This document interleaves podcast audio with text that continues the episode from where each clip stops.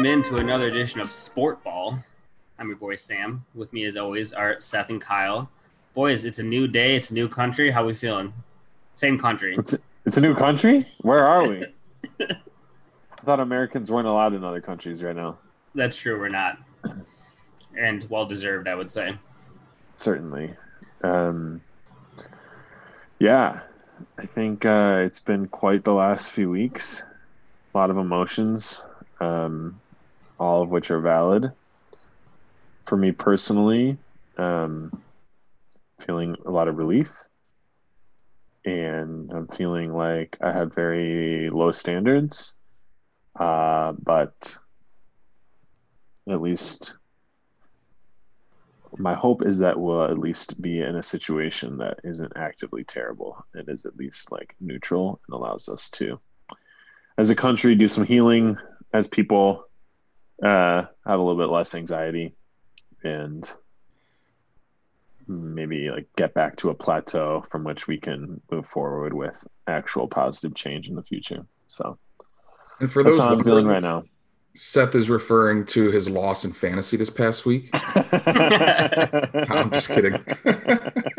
uh, we are, of course, referring to the election that just happened, which we almost recorded last week, actually, but the election was still up in the air, and we decided we just weren't in a good mental place to do that. Also, I was cooking dinner, so I was feeling great. Kyle, yeah, Kyle was riding the high of the stress and chaos. He thrives on it. Enjoyed the I spectacle. was The over here curled up in a multi-day- ball. The multi-day um, sweat of just watching, like, just a couple tens of thousands of ballot reports come in every hour for about four days. I was thriving. I basically got my news from Kyle. Essentially, is what happened. He would break Yeah, it. To I me mean, I don't know what you guys would do without someone that's addicted to um, that thrill. Social first media. of all, two, yeah, social media. chasing the high.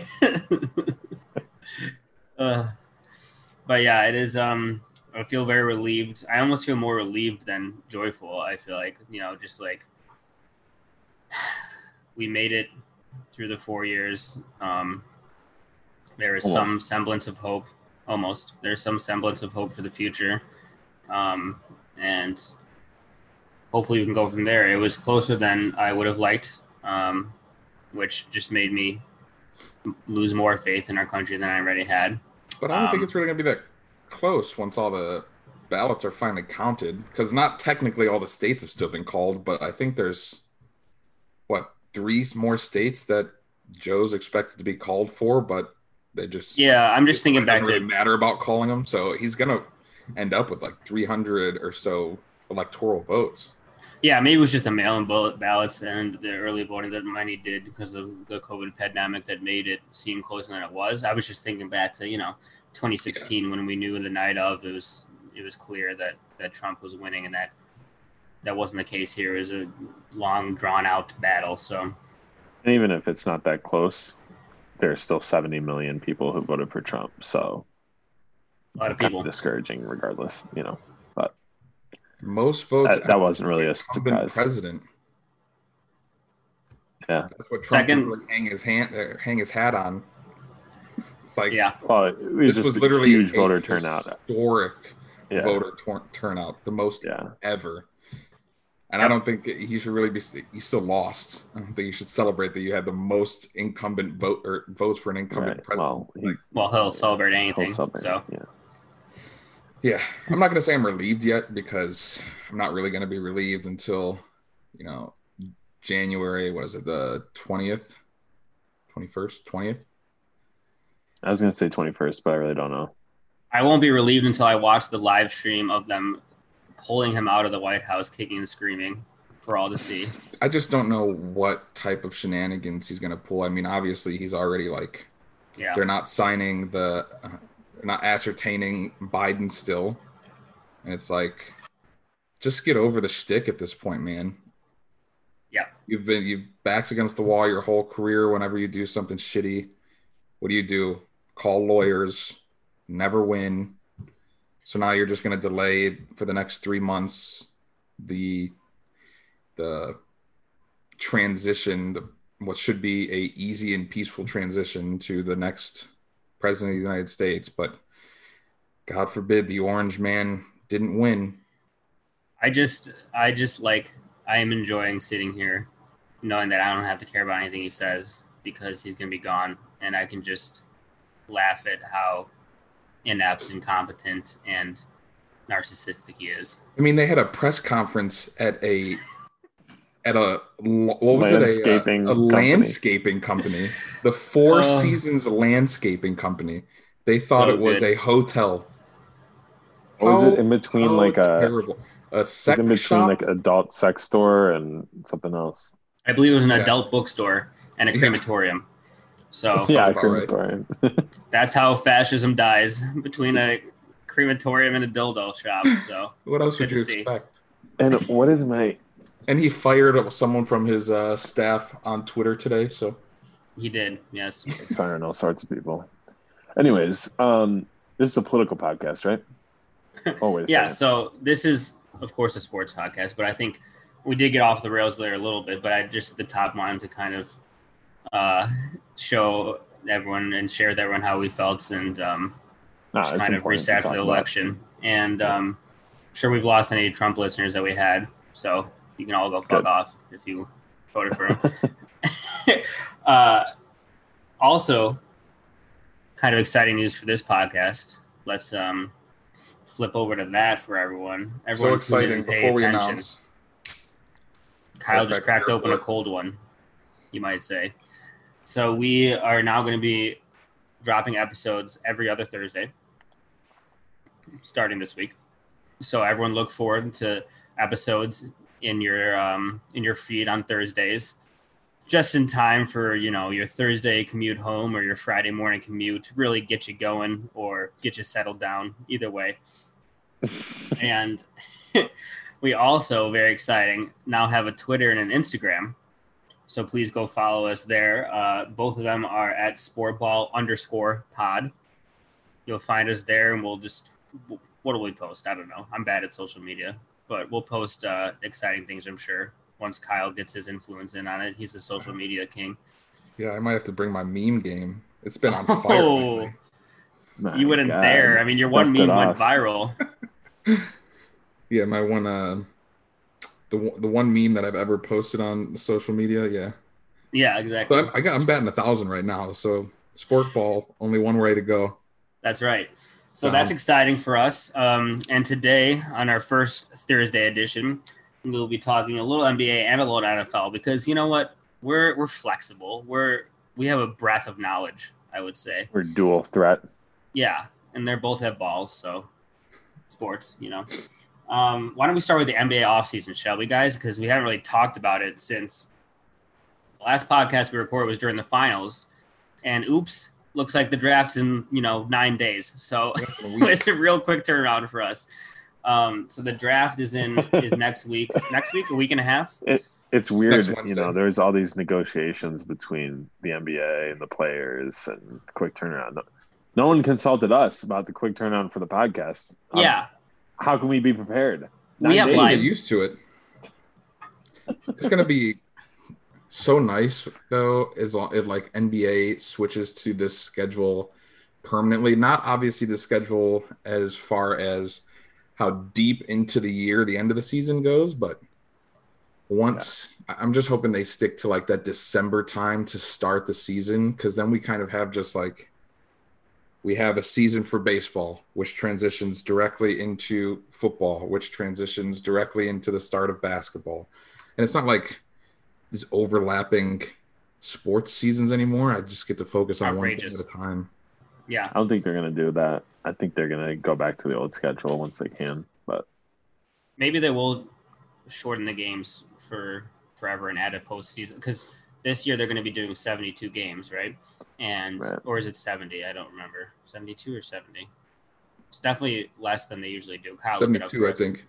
And there will be, I think, there were talks of a play-in tournament at the end of the year for the the um, eight through 10 seeds. So we'll see how that materializes. But I could see those things staying uh, in the future, especially with the success of the play-in for the bubble when the bubble suns nearly gripped the nation by the heart. Um, but so yeah, what's going to happen is we have the draft next week. there's gonna be a, the moratorium on trades is gonna end, so we're gonna have some trades soon. That's gonna be very exciting. But I wanted to kick it off talking about the draft, um, and there's a lot going on in this draft, guys. If if people aren't already aware, there's not a clear number one in this draft. Um, many would call this a very weak draft. You know, you can find maybe some gems later on, some good role players, but top level, sure thing, star talent is hard to find in this draft. So I wanted to kind of start off by talking about the top picks in this draft that we think are going to land in that top three. I heard, I'm hearing some buzz that LaMelo Ball may actually end up being may, may end up actually being the number one. Some are saying he might fall. Um, Kyle, what have you heard on that? And what do you think of LaMelo as a prospect?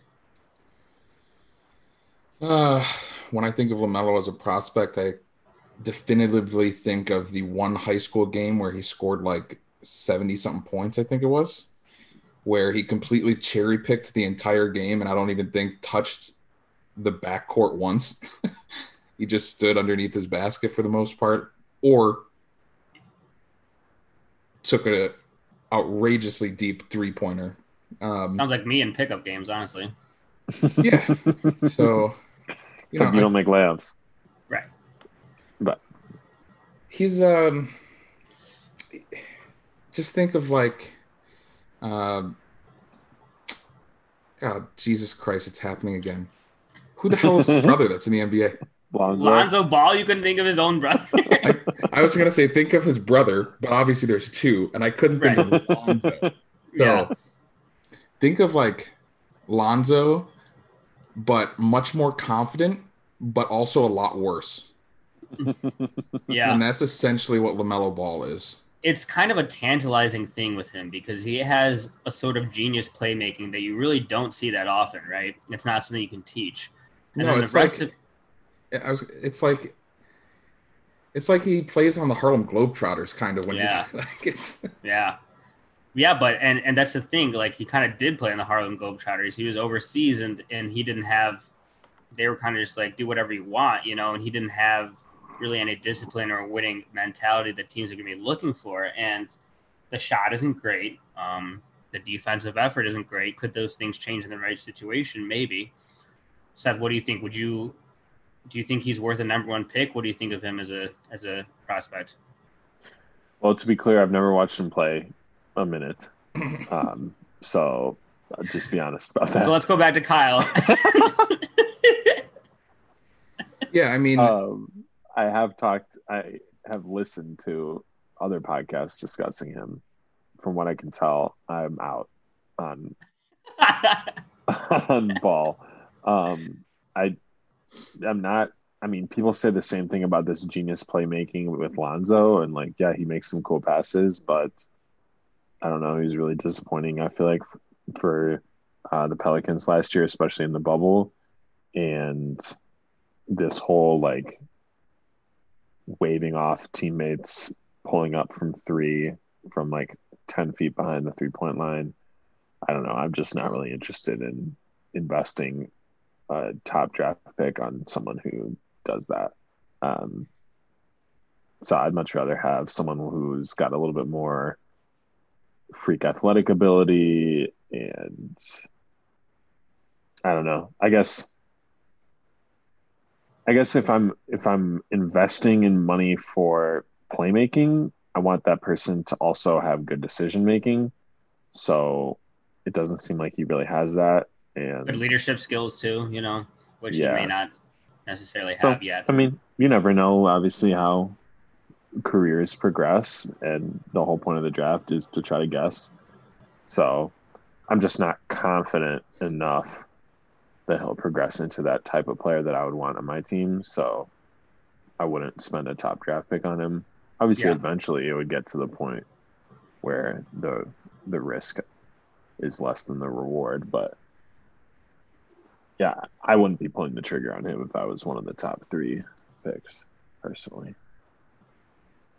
See, it's like the problem in this draft though is there's really no clear cut number one guy. There's no Zion. There's no um, Ja. So it's like you can go any way, but I think really the appeal of LaMelo is just the upside he possesses. Because yeah, he's yeah, I did just shit on him, but he he's he's got a really nice floater. I mean, he's can finish both ways around the rim. He has like his passing is top notch, but his playmaking is kind of like he doesn't make great decisions. He's still really young, so I mean, it's understandable. Yeah. But like, I don't know anything about the the other players in the league that he was playing in, but I mean, he's still right. he he averaged 17, 8, and 7 overseas this year. And if you extrapolate that to per 36, he's at 20 points, nine rebounds, and eight assists. Obviously, changing competition levels, of course, but you know, he's just he he's someone that I think could be taught and needs to be taught. So that's another thing. It's like if you're in obviously if you're the first pick, you're probably not in win now mode anyways, but yeah, he, he's more of a um, you draft him and you need to work with him for at least the next two to three years before I think he really could reach any type of peak. I would just worry that, and that's the thing, Kyle. When you're saying you're not drafting him win now mode, like that's a Timberwolves pick, and like just putting someone with that kind of mindset next to D'Angelo and Karl-Anthony Towns, who just have not been proven winners or good defenders at all. I just hate that fit for them. Um, yeah, the Minnesota Timberwolves just have a that'd be a disaster on their own. But so another player they could look at, who many have going to the top three, is Anthony Edwards. Um, from what I've seen, apparently he blew away the the P three testers on his athleticism. They've never seen numbers like it. They said they said call the entire test. We're never doing this again. He, I just to me he's like, from what I've from the highlights I've seen, and from what people have said from him said about him, it's like, is this man the next Andrew Wiggins? Freak athlete, right? Very good scorer. Questions about him drifting in and out, only brings it on some nights, maybe not dialed in. It's just kind of like LaMelo, just not not the kind of um, profile that I would be looking for in a player I'm drafting. That'd be pretty hilarious and shitty if the Timberwolves draft Wiggins. Yeah. He's ass for seven years. They finally get rid of him and then they draft him again. I mean, who knows in the right situation, you know. Yeah. But maybe if it's to the Timberwolves, it won't be the right situation. That's not the right so. situation. yeah, Kyle, talk me talk me into Anthony Edwards. So I think really the only the biggest down um, downfalls of him coming into the the draft is really that he needs to be around or have someone on the team that is a primary playmaker. Like he's not a guy that should have the ball in his hands coming up the court and everything. He needs other players to essentially uh, he needs to create his own shot off the ball and then just be fed the ball because he's a good scorer. He does he's he finishes very well at the rim not afraid to like initiate contact or anything like that. Um, and in transition, he he's just like one of those. Doesn't matter if he's you know one on one in transition, one on two. He just has a way to to finish. Um, the problem is though also his his defense. He's not the best defensively. He's not very fundamental. Um, you know, but playmaking or not playmaking, but his scoring ability really I think is obviously his biggest uh his biggest um what's the word I'm looking for? Here it goes again. Attribute. Uh, thank you. You're killing it today. Read my mind. You're welcome. Yeah, it's definitely his biggest attribute. So like if he were to go uh, be drafted by Minnesota, I think that could be interesting when you have um, you know, him playing shooting guard. You got KAT in the post who can also, you know, he's not terrible working out of the post to where he can pass to Edwards out on the perimeter. Won't you know when defenders? uh Yeah, it does seem like a better Their fit for the fault, Timberwolves, yeah. doesn't it? Yeah. Right. But again, their if he goes there, their defense still going to be shit. So really, I don't know how much they could do. Yeah. Seth, uh, you're out. Had Anthony Edwards.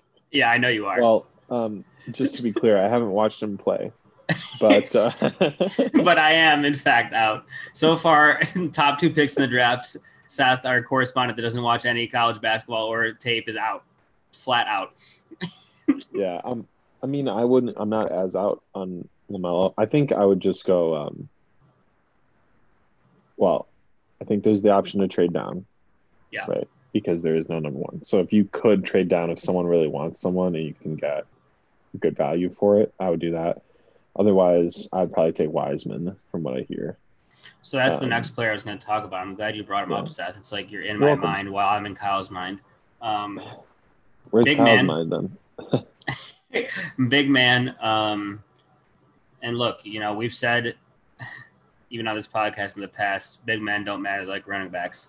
But some, you know, if you have an elite one, they do, especially when you have to run through Jokic and Anthony Davis to win the championship these days.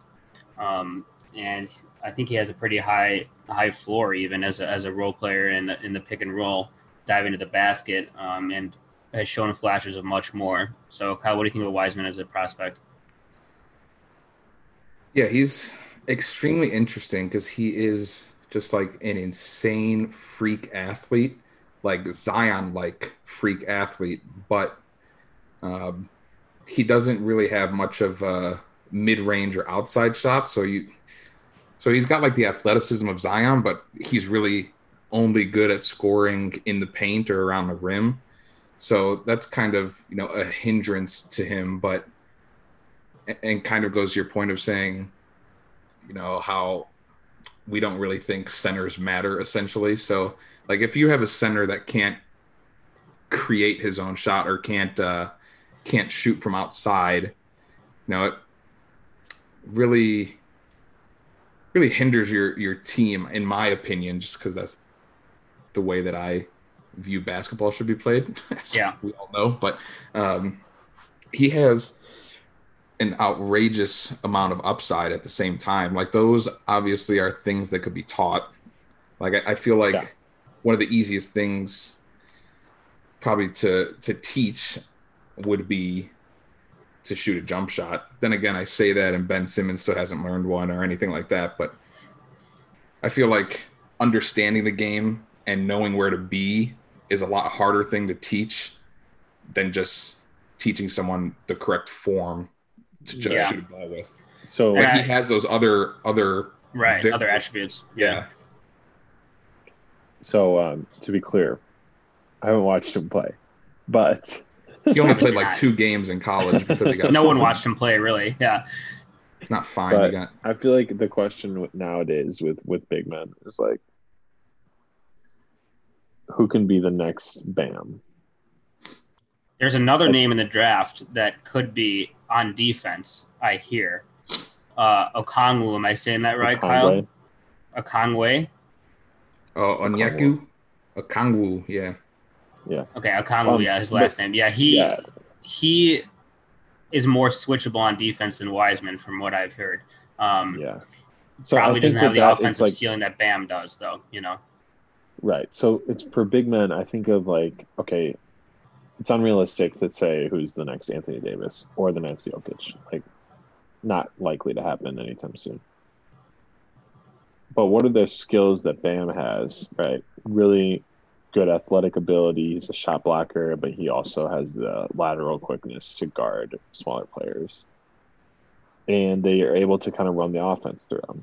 He can play point guard uh, like a few possessions a game, bring up the ball in fast breaks. I mean, Bam's a playmaker. Right.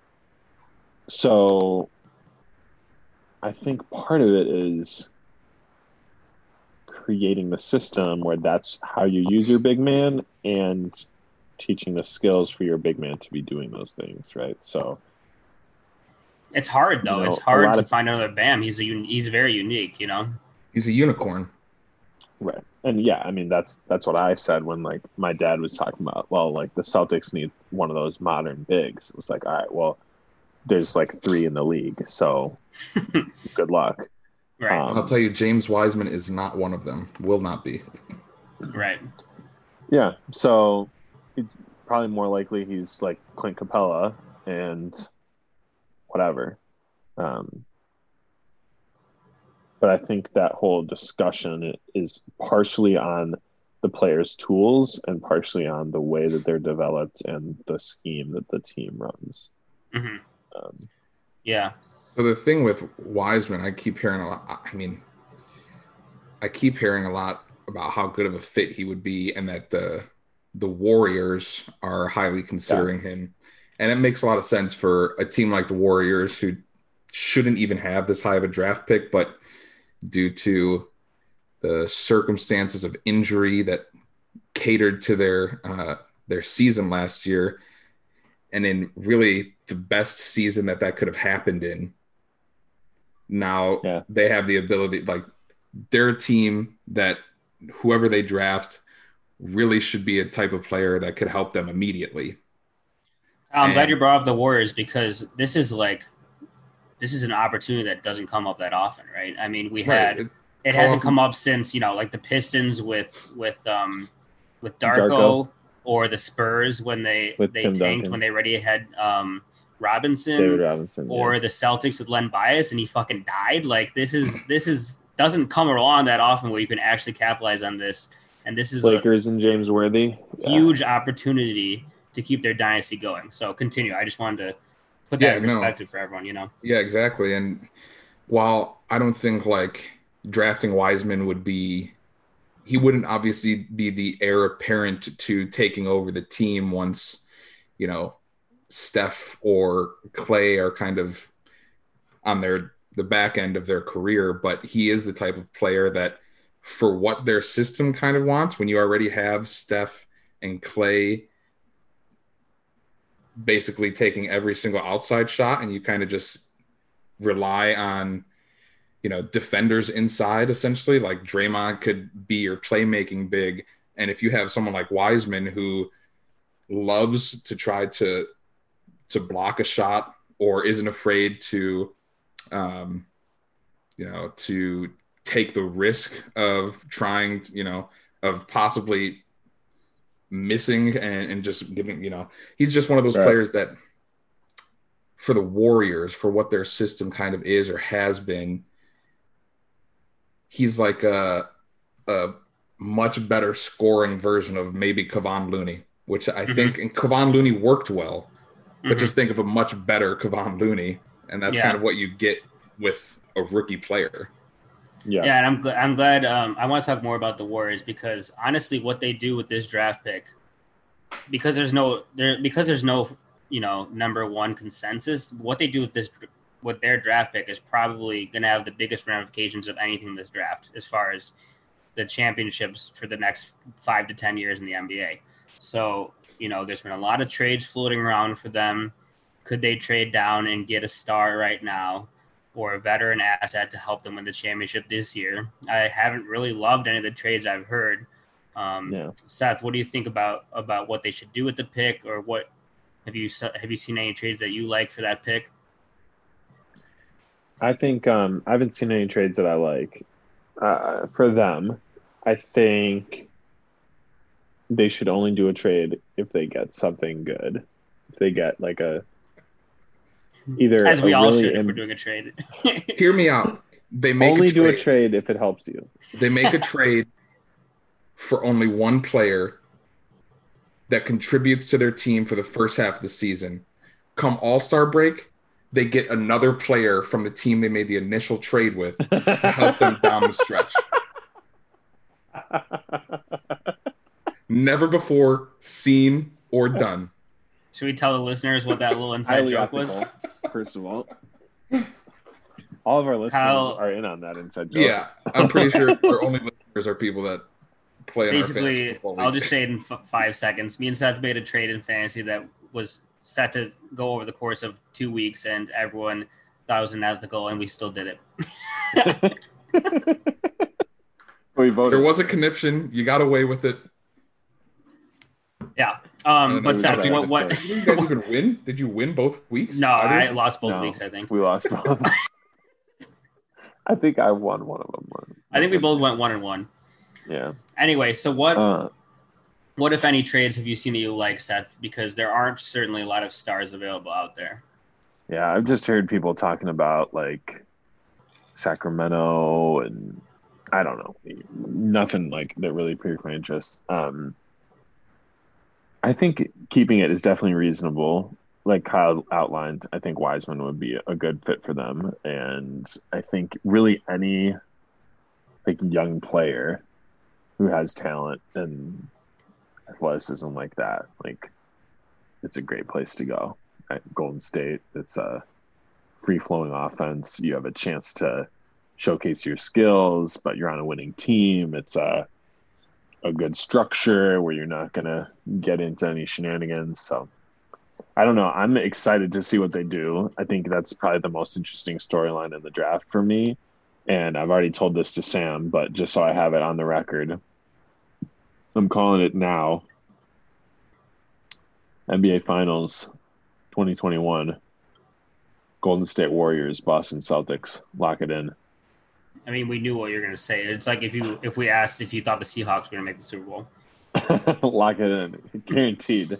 and we all know I'm going to say Lakers Bulls. So All I know is the Lakers. I've convinced myself are winning the next two championships. I don't want to hear that. Just no, because- don't even think- do that to me. Before the this. season, you were all Lakers this. Before the bubble, Lakers that. As soon as they lose one game to Portland, you text me the Lakers aren't winning this series. They're the worst team around LeBron I've ever seen. don't come crawling back to us, okay? But here's the thing I expect them to improve their team, obviously. And the main reason I think this is because how poetic would it be for LeBron to three-peat to reach the same number of championships as Jordan? Mildly poetic. I guess, yeah. That's really the only reason I'm saying they're going to win the next two is so they three-peat and then we have probably the that has the, that would end up being probably the best storyline in all of basketball ever. Well, the bubble Suns is up there, but otherwise, yeah. Yeah, it'll be interesting to see what they do in free agency, which we're going to talk about in a bit. But before we before we hit that real hard, Kyle, any more prospects that are tantalizing to you that you'd like to talk about?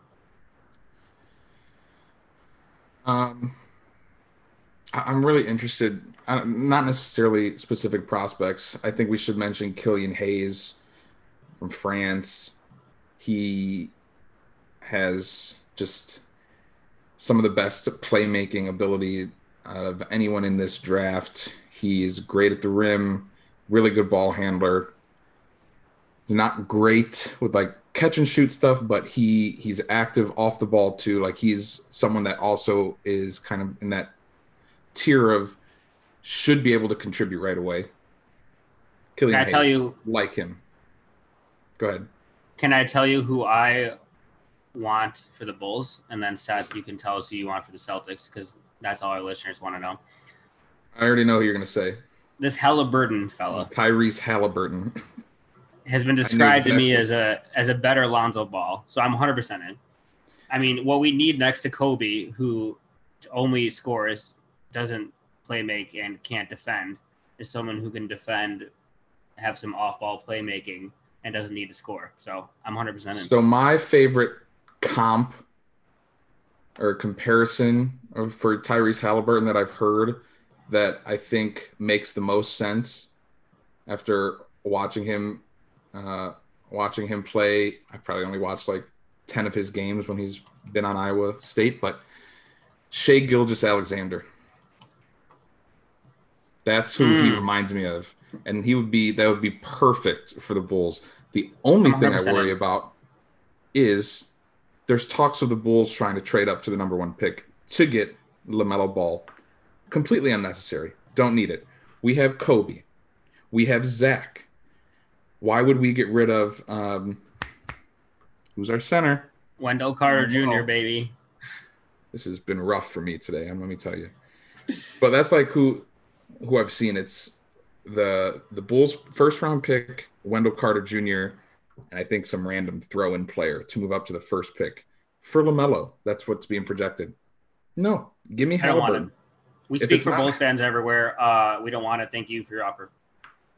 If it's not Halliburton, it's Isaac Okoro, and I don't think the Bulls should really be looking at any other two players. Yeah, I would be fine with either of those two. Seth, uh, who do you want for the Celtics? You want that little Tyrell Terry, little six three guy that Bill Simmons loves? So I um, will take the liberty of uh, passing along my dad's judgment on this. Did he send you Which- his judgment on his attachable keyboard? His iPad Pro with attached keyboard. Um, so it's the ultimate homer pick because not only are we big Boston Celtics fans, we're big Minnesota Gopher college basketball fans. And there's a fella by the name of Daniel Oturu, not to be confused with Okoro, um, or Okongu, Okongwe, Okongwu. My bad. I should really prepare for these. Um, anyways, Oturu is a six ten big man. Um, he averaged twenty and ten last year for the Gophers. Uh, got a little bit of outside shooting going. Didn't take a ton of threes, but he shot like thirty six percent. Um, and believe it or not, I have watched him play one time in person. So uh, that's who my dad really, really wants. And apparently, according to Joel, he's seen some mock drafts with the Celtics taking him. So We'll be looking out for that then.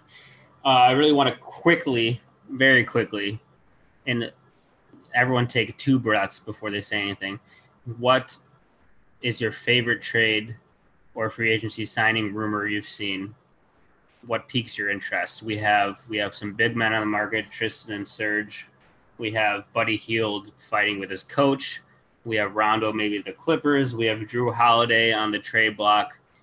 Seth, why don't you tell us first what, what are your thoughts on the NBA free agency and trades? What's your favorite transaction you see happening? Um, I guess first, it's the question of who are the people who are most likely to move somewhere. Um, so I think Jrue Holiday, uh, Chris Paul, and Buddy Hield would be on my top list of interesting people who I think will actually move. I don't think Beal's going to go anywhere. Um, Kyle mentioned there was some rumors with Chris Paul to the Suns, which I think would be really exciting and interesting and I'd love to continue to see um, see Phoenix like improve and take it to the next level. I love Devin Booker. Sam and I were talking earlier about just like the shooting form that's just aesthetically pleasing, and Devin Booker for me is like it just has a beautiful form. Um, Buddy Hield, another player, great shooting touch, who I'd love to see on a contender. Um, Lakers. some honestly he'd be great on the Lakers, so I would hate that. But I don't know how they would make that work, but um and that, but like someone like Philly, if they if they can pull off some kind of like Horford for James Hield Harden? trade. No, give me James Um, Harden to Philly. I was gonna say, Kyle, just tell me why your favorite trade would be James Harden for Joel Embiid straight up. I don't know why the Rockets would say yes to that. Because it Daryl would would reunite have my pull it over- two loves of Daryl. Morey and uh, and James Harden, of course. And we'd get That's not an incentive for the Rockets though. well if they can get any semblance of a draft pick within the next five years, because I don't think they have any. I think they would do something. The Rockets are in a tough spot. They really They're are. screwed. That's why I want James out. There's no chance for a championship if he stays there. You know what I'm getting kind of getting enticed by, and I can just feel myself falling into the trap. Is Blake Griffin going to a contender? What the fuck would you ever mention Blake Griffin? What has he done? He just He entices jumped me in a over a way. Kia eight years ago. Who gives a There shit? have been rumors, whispers that his knee is looking very nice, and just imagine him next to Stephen Klay on the Warriors. That'd be horrendous. That I'd hate them even like more. it. I think he has more to give. There, I said it. Jrue Holiday the Nuggets is my next favorite trade, though. I hope it happens. Yeah, that makes a lot of sense for everyone involved. Hmm. Um, all right. Oh, before sorry, second half of the podcast will be about the NFL, but before we do, I have actually a quick ad read if you would believe it. This Holy is shit. we are blowing up, guys. We have an ad read. Okay. So my good Of friend course, no one's paying us for this, but no, but read she's reading an ad for our podcast on her. So you know, it's just, yeah. so my good friend Davita has a podcast called the Quarter Life Happy Hour, which everyone should go check out wherever you listen to your podcasts. Comes out every Wednesday, so it can get you warmed up for this podcast. You know, on your Wednesday commute, you listen to that, and then on your Thursday commute, you listen to us. It's been described to me as being about life and dating in your 20s. So sounds like Seth, you should probably be checking it out. Get some Honestly, advice. should Yeah. need it. so check that out. Help her out. That would be great. We would appreciate it. And uh, then we get good feedback back to us. And then maybe we'd have more ads to read. What would you actually get money for? Can you imagine? I mean, Bird Box was our most lucrative ad read. Right. But... All right. So NFL time, everyone. So everyone, get your brains over to the NFL oblong oblong ball. Um, we're at the midseason point. What do we know? Not a lot. Um, I wanted to start off because me and Kyle kind of talked about this the other day briefly. Who do we think the best team in the NFC is? Because I think it's pretty clear who the best team in the AFC is, or the first two. And Seth, you're not allowed to say the Seahawks. I'm banning you from saying that, so you have to pick another team. So I'll give you time to think. Kyle, why don't you tell me who you think the, is the best team in the NFC? So I want to start off before I say this by telling the people I was flabbergasted before Sunday Sunday night? Yeah, Sunday night when you told me you were ready to crown the Buccaneers the best team in the NFC. I wouldn't say crown. I'm just saying so far. Is that really crazy? See, that's the thing. That off the cuff, yes, I thought it was crazy. Mainly due to the fact that Tom Brady is our quarterback and he's not a good quarterback. And Mike Evans sucks. Never has. been. Good defense though. Good The thing is. Kyle doesn't equate winning to good. So just because Brady won six Super Bowls doesn't mean he's good. Yeah, it's Correct. like Pete Carroll. He's How a many Pete Carroll Bowls- quarterbacks. James Harden, on the other hand, never won anything. Greatest Love player he's in the league, best player in the NBA, so I don't know. Exactly. much like Mike D'Antoni. See, the thing is, these are team sports. And to equate one man's greatness outside of what the team can achieve, I don't care. I don't know mean, if the I just Rockets are a great dis- team. That's why dis- it's not uh, just Harden. Harden's great. The Rockets suck now. Okay, we were talking about Harden already. Please tell me who your favorite team in the NFC is. So if I had to choose best team in the NFC, I'm going with the Arizona Cardinals. Mm. See, I feel like everyone's higher on them after they just lost to the Dolphins. Can you explain to me why that is? because people still think the Dolphins are like the scores of the NFL when that's absolutely not the case. And Nobody thinks that. They're they're a playoff team. yeah, but I mean, I feel like still people still think, oh, it's the Dolphins. Oh, it's an easy win, just because of how obviously If they were listening to this podcast, they would still they would not think that anymore. probably not. But I'm just saying, I feel like that is the the feeling of kind of the casual NFL watcher. They're like, oh, you lost the Dolphins, you must suck. But it's like over the last year and a half, Brian Flores is really, and I mentioned it. I thought he was been doing one of the been one of the best coaches in the NFL, even though they weren't winning a ton last year, but they were primed coming into this past draft and this season to really improve their team. And they've probably been they've definitely been the biggest turnaround team. And obviously they're in the playoff race right now. They have the last wild card spot. But going back to the cardinals the addition of deandre hopkins obviously has been huge. Also Kyler Murray is on pace to only be sacked 20 times this year, opposed to the 40 something times he got sacked overall last year. He's just, it's just one of those instances, I think, where second it's the second year leap that we see with a lot of I think quarterbacks especially. Like obviously we saw Lamar Jackson, you know, the end of his first year looked okay, looked good sometimes, didn't look great. No one expected his leap his second year.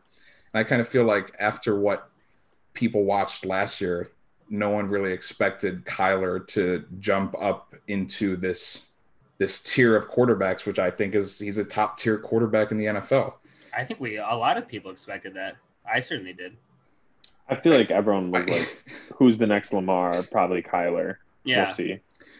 But Right, but that's after Lamar had his kind of meteoric rise. Like Yeah. if no one said after Lamar's first season, who's the next Lamar?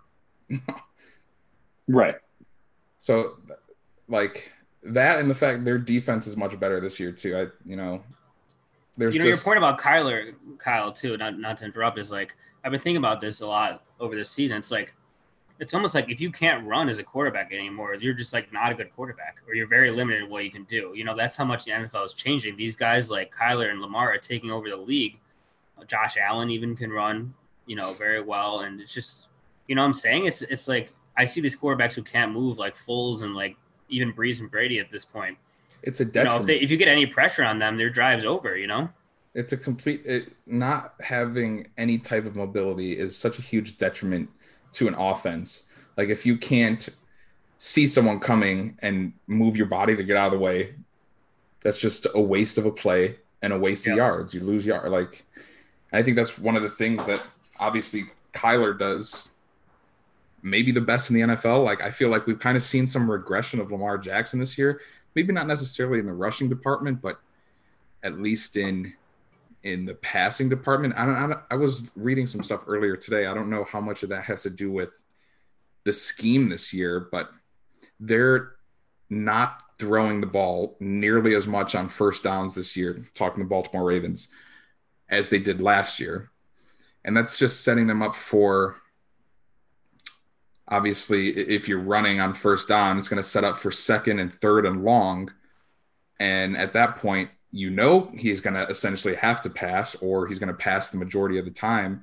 And it's kind of just like the defense can kind of expect what you're going to do if you limit yourself to specific play calling in specific situations and you keep setting yourself up in those same situations. It's just, I don't know Yeah. why, what's happening in Baltimore that, I mean, they're still have a winning record. They'll still make the playoffs, but I don't know. But yeah, to your, to your point about the Cardinals, defense is looking better. Um, they added a lot of, excuse me, they added a lot of pieces around Kyler they didn't have last year. I don't know if I'm ready to, to say they're the best team in the NFC. I think they could compete with any team in the They're- NFL. they're- I think they're a solid playoff team. Um, I think in years to come, I will maybe call them the best team in the NFC. I'm not sure they're quite there yet, but I kind of see them as like a wild card team that I wouldn't be surprised if they lost in the first round or made it to the conference um, championship. So we'll see what happens. Um, that's kind of how I feel about everyone in the NFC. I mean, it's that's why we're having this discussion. It's kind of wide open, especially at the top. Seth, give me your non-Seahawks, your non-Seahawks NFC NFC team that you think is the best. Well, really, all the the teams that are in contention for this crown have holes, right? So you've got couple teams who are good, but they've got old quarterbacks, and you're not maybe super confident, right? With New Orleans and Tampa Bay, hmm you've got um, just mediocre quarterbacks in general, with like San Francisco, Garoppolo, Goff from the for the Rams. Um, you know, all the great teams, Vikings, Kirk Cousins. Um, the Vikings are asked because of Kirk Cousins, and he would be better served uh, being coached by a little league team, not even playing for a little league team. They should tell him how to play football. Anyways, um, yeah, I don't know. Like, I, I kind of want to make like a sexy pick and say The Cardinals. LA. Um, and that they'll get back to their form from two years ago down the stretch. ultimately, I I think I don't like to pick teams that have um, an elite quarterback, but of course, we know that that always hasn't been the case with Super Bowl. You know, teams that make the Super Bowl, right? Garoppolo, yeah. Matt Ryan, Nick Foles. The list goes on and on. Right. Um, so I don't know. The two best quarterbacks in the NFC are Russell Wilson and Aaron Rodgers. Um, so I'm not allowed to say one of those two, one of those teams, and I hate the Packers, so I can't see them. So I'm really in a bind. So that's my way of saying I refuse to answer. Jesus, that was long. All right, cool. Uh, yeah, I thought about.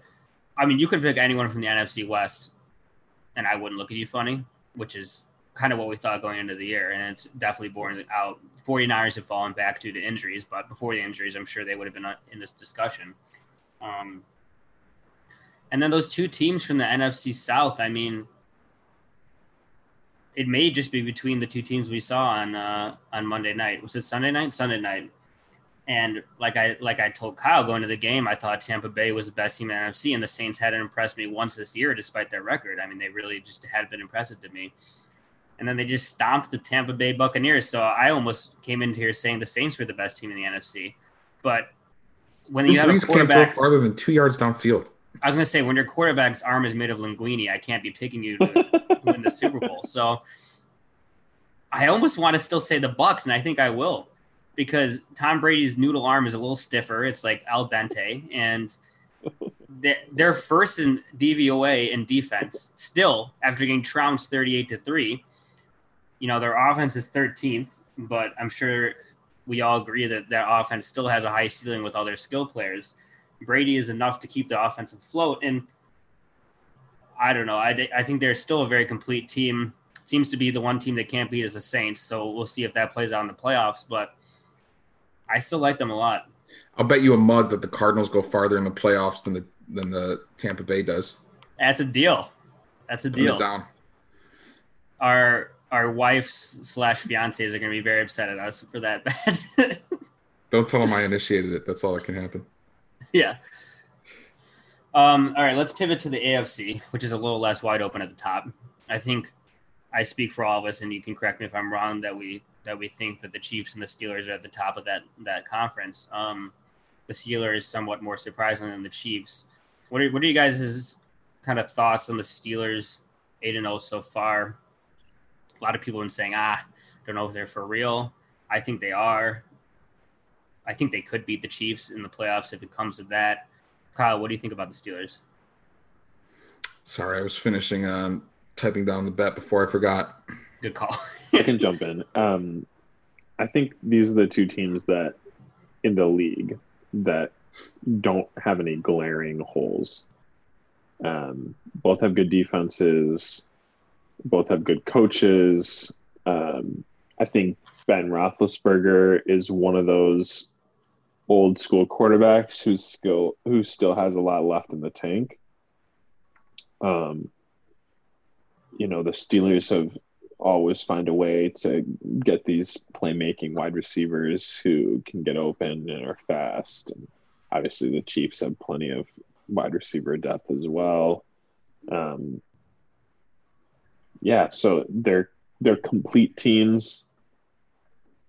Um, I would still just bet on Mahomes if if they're playing each other, um, but I wouldn't be shocked. Like that's kind of how I'm feeling, almost like it was, not to this extent, but almost like it was with the Warriors a few years ago, where mm-hmm. they win a championship and I'm not going to bet against them until I see it. Now the NFL is a lot different. It's um, a lot harder to like one and done championships and everything, yeah. right. but I still kind of have that like respect for Mahomes, especially where I just don't really feel comfortable betting against him. I'm not going to be shocked if he loses, but uh, yeah, Kyle, what do you think? So, I think the Steelers are obviously a good football team. Yes, they're undefeated, but, you look at their as we know, winning has very little to do with how good someone is. This is correct. If you look at their schedule, they've really only played one good football team. That's the Tennessee Titans, where the Titans almost came back and should have could have won the game. Other A than great that, win for the Steelers to pers- persevere there, it must be said. Right. Yeah. Other than that, you have the Giants, the Broncos, and then the Texans when they still had Bill O'Brien as a coach. Hmm. The Eagles. Some might consider the Browns a real football team, but Baker Mayfield's not a real quarterback, so I don't agree. His arm Nah. didn't even. It's like worse than pasta. What's worse than pasta? Uncooked pasta. Exactly. Thank you. And then I guess the only other other good team they really played is the Ravens, and that was a, a four point game too. So I mean, yes, one score game, they won. Where have I seen this narrative before? Someplace in the Northwest. Fuck them. Fuck that coach. So they're good, but I'm not going to consider them a great football team. The rest of their schedule is like outrageously easy too. They got the Bengals, they got the Jaguars, they got Washington, they got the Bengals again. Their toughest their toughest game, they have two tough games left, possibly tough. Ravens and the Bills. Other than that, we might That's be looking thing. at a 16 and 0 season. We, And I don't probably think going they're to be a like great team. somewhere between 14 2 and 16 and 0. You look at those games, they're going to be favored in every single one of them, and the toughest ones are Ravens and Bills. So, I mean, but if they're not a great team, Kyle, I mean, who is? You know, I, do we The just have one great team into the Chiefs? but I would put the Chiefs on a level, you know, above everyone else. I think The they're still. thing is, is like I don't know what do we do with Big Ben now. He came out of last game, both knees injured, and and got COVID, all on the same day. I don't know. He doesn't have COVID. He was just close to Vance. He already tested negative actually, but he's probably not going to get to practice all week. Honestly, I kind of like the Bengals in the spot against them this week. I'm not going to lie to you. Big Ben not practicing all week. Joe Burrow looking for his division win. I mean, it could be a little saucy, you know. yeah, I could see it. Like I said, I, they're a good football team, but I'm not going to say that they're great or the best team in the league just because they're 8 0. Yeah, I wouldn't say they're best team in the league, but I think it's a stretch that people call them the pretenders. I think they're a solid team that could make it deep in the playoffs. Uh, They're not the Um, Bears. I mean, for God's sake. Speaking of the Bears, I just want to mention that the Vikings Bring back Mitch. the Vikings are favored in Chicago on Monday by two and a half points, and it's and they're three and five facing We're the five and four Bears. what a fall from grace for the Bears, and I'm not even surprised we shouldn't be favored. And the Vikings like literally made moves to try to lose games. and we've been undefeated since we traded uh Ngakoue. Oh, I mean, yeah, I don't want to go too much into our own teams here, but we do on every podcast, so why not? It's just it's unwatchable. I turned the game off this weekend. Couldn't watch. Bring back Mitch. offense. I gotta say, wouldn't be worse. Couldn't be. Couldn't be. Couldn't be. So that's been tough. Um, anything else in the NFL you guys want to discuss? Anything that really piqued your interest over the first eight games of the season? The I think it's interesting um, to to talk through again the running backs don't matter thing Mhm. um, with one my terrible Vikings. The last two weeks, Dalvin Cook has just put them on his back and said, Dalvin matters Wait. for sure. I mean, there's a few running backs that definitely matter. "Right." Another one of those probably is Alvin. He also Kamara. broke off a 70 plus yard run the other day when the defense had only 10 men on the field. yeah, that would does make it easier. Run plays. So Yeah, yeah, I would say like Dalvin, Derrick Henry, Alvin Kamara are like the three, and Christian McCaffrey. I'd say those are the only running backs that I would pay big money. Saquon. I mean, Saquon's uh, generational, but again, I don't think Injury. I think what His we've seen this generational. year is no one should really get paid big money as a running back. Not a single one. I don't even care if they are Derrick Henry. I don't care if they're Christian McCaffrey, which I wouldn't have said last year. But now Mike Davis hopped into Christian McCaffrey. It's all scheme, it's all coaching for running backs. As long as you can catch the ball, and you're versatile, you should you should play. Like It's a tough I mean, we, spot. we're seeing it in we're seeing it in Dallas too. Like Tony Pollard on his limited touches is outrageously outplaying Zeke this year. But Zeke is getting 90% of the touches because he just got paid an outrageous amount of money. Tony Pollard has more 20 plus yard runs this year on a third of the attempts that Zeke has. Well, I wouldn't pay Zeke money for any running back. That was stupid when it happened. I'm just I saying, mean, I by don't the think same any running argument, back should be paid big money. I think They're there's certain times where the handcuff, you feel like, okay, they're a significantly worse player, and then they take over and they do just as well. So it's like the only thing that matters is the offensive line. But Scheme. when but Cook yeah. was out, Alexander Mattison in that in the first game when Cook got injured, he looked really good, and then in the game where he had the full workload the whole game, he didn't really do anything. And then but they were also Dalvin down Cook lot comes back game, and so. scores four touchdowns. Right. So part yeah, like you said, part of it's game, script, scheme, offensive line. It as long as you're Yeah. athletic and you don't fumble, that's all you need. I to think be. that Yeah.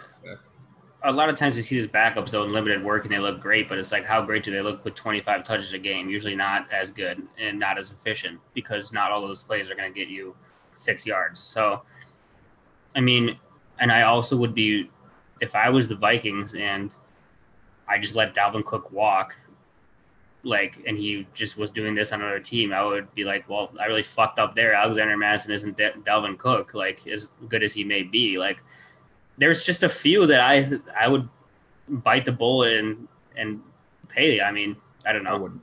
Dalvin Cook might be the glad you think MVP of the season if the Vikings crawl into the wild card spot. Like, there's with No. Kirk Cousins as their quarterback. I don't know. No chance. It just doesn't make sense to pay. Like you put your team at such a disadvantage by putting so much money into the one position that might honestly be the most injury prone with how much they touch a ball. And like like you just saw, you, you know, McCaffrey goes down. Everyone's like, "Oh my god, they're screwed." And then what? The Panthers go on to win 3 games in a row with 26-year-old backup, perennial backup Mike Davis. It's like why put so much money into that when you can invest in your offensive line and invest in quarterback play? Get good, solid receivers and have a Jamoke off the street catch the ball or grab the ball from you in the backfield. I mean, Christian came back last week and looked like like if Mike Davis was a thousand times better than he is. Like he was immediately just way better. And they they almost win? beat the Chiefs. Right. Well, it's the So- Chiefs, which is the only great team in the NFL, according to you. Vegas Raiders beat them. So I'm just saying anything could happen. Like when you have such small sample sizes in NFL, you have 16 games to extrapolate anything from. You're only playing 16 games unless you make the playoffs. I don't find it uh, fruitful to invest a large lump sum of your allocated or the of your salary cap into the most replaceable position on the field. Yeah, I think we both we both understand your argument, and I don't totally disagree. Um,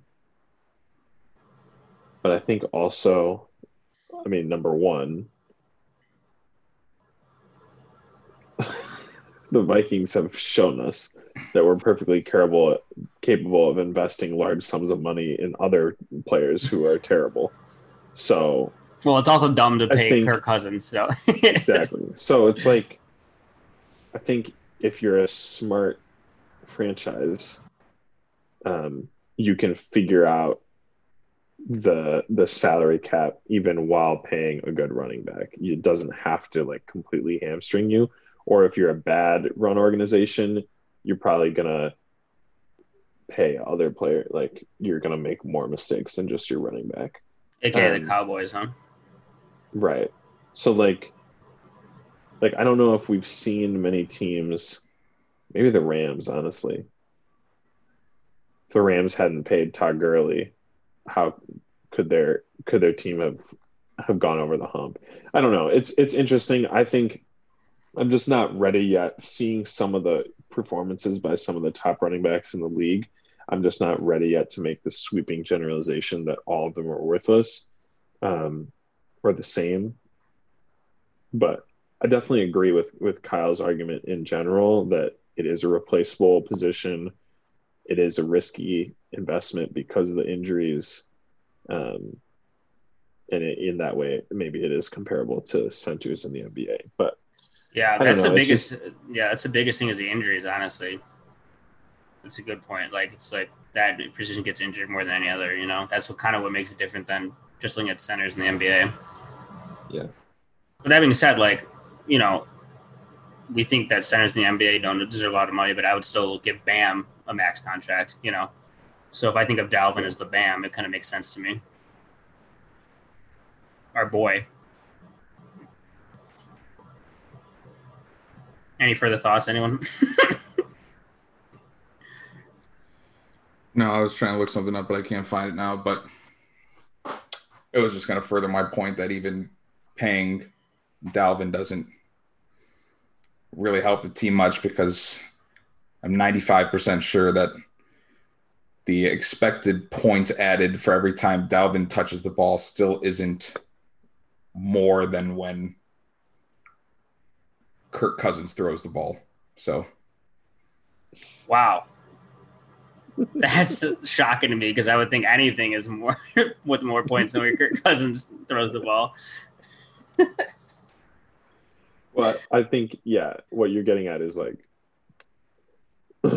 run throw passing plays are just more efficient plays than running plays. Um, yeah, we know right. That, so why obviously. invest so much money into the one player that has the most inefficient plays on the field. and Kyle doesn't believe that in the whole idea of like a balanced offense, so that in order to set up your passing attack, you need to have a good running game. It's been statistically proven you don't have to have a good running game to set up good play action plays. Is there any phrase you hate more than establish the run, Kyle? I almost bought an establish the run hat the other day. Just to own the libs.